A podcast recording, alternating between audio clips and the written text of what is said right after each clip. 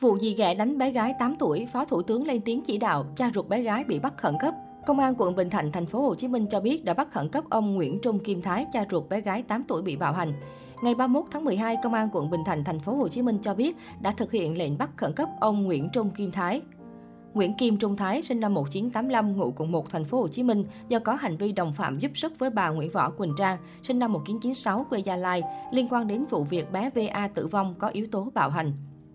Công an quận Bình Thạnh cho biết sau khi Viện Kiểm sát Nhân dân cung cấp phê chuẩn, đơn vị đã thực hiện lệnh bắt khẩn cấp ông Nguyễn Kim Trung Thái vào tối hôm qua 30 tháng 12. Hiện Công an quận Bình Thạnh đang tiếp tục lấy lời khai ông Thái để phục vụ điều tra. Trước đó, ít tiếng văn phòng chính phủ có văn bản truyền đạt ý kiến chỉ đạo của Phó Thủ tướng Thường trực Chính phủ Phạm Bình Minh về xử lý hành vi hành hạ xâm hại trẻ em, cụ thể với vụ bé gái 8 tuổi bị hành hạ dẫn tới tử vong. Văn bản nêu những ngày qua, các phương tiện thông tin truyền thông đăng nhiều tin bài phản ánh vụ việc cháu bé 8 tuổi trú tại phường 22 quận Bình Thạnh, thành phố Hồ Chí Minh bị bạo hành dẫn đến tử vong, gây bức xúc dư luận. Công an quận Bình Thạnh cũng đã khởi tố vụ án, khởi tố bị can, bắt giữ đối tượng liên quan.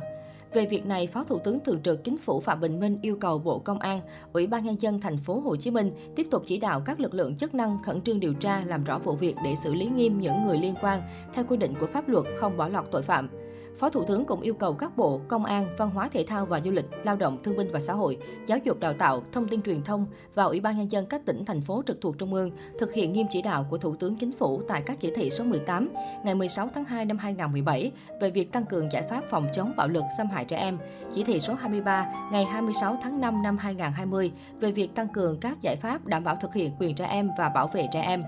Các bộ được nêu trên tập trung chỉ đạo thực hiện các biện pháp phòng ngừa, ngăn chặn hiệu quả các hành vi xâm hại trẻ em, bạo lực gia đình, bạo lực học đường, xử lý nghiêm các trường hợp vi phạm, kiên quyết xử lý các tổ chức cá nhân có hành vi bao che, chậm trễ hoặc không xử lý các vụ hành hạ, xâm hại trẻ em. Tòa án Nhân dân tối cao, Viện Kiểm sát Nhân dân tối cao có trách nhiệm chỉ đạo Tòa án Nhân dân, Viện Kiểm sát Nhân dân các cấp phối hợp chặt chẽ với cơ quan điều tra trong hoạt động điều tra, truy tố, xét xử, xử lý nghiêm minh các vụ án có liên quan đến hành vi hành hạ, xâm hại trẻ em theo quy định của pháp luật để răng đe, giáo dục phòng ngừa chung.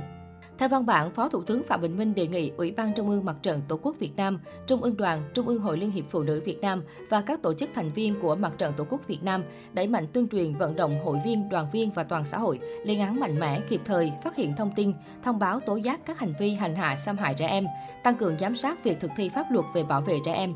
Đối với cha mẹ, người chăm sóc trẻ em, các thành viên trong gia đình, ông Phạm Bình Minh nhấn mạnh trách nhiệm chăm sóc nuôi dưỡng, giáo dục, bảo vệ tính mạng, thân thể, nhân phẩm, danh dự và bí mật đời sống riêng tư của trẻ em